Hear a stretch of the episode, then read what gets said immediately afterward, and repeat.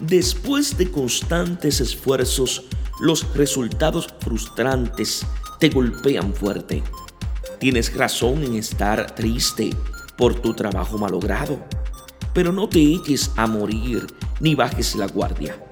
¡Ánimo! ¡Y adelante! Llevas mucho camino andando. Solo los constantes triunfan.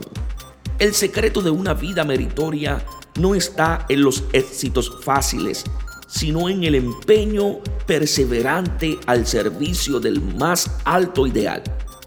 Asimila las experiencias y aprovechalas para superarte. De todos los caminos que conducen a la fortuna, los más seguros son la constancia y el trabajo. Dios os bendiga en sabiduría y en santidad.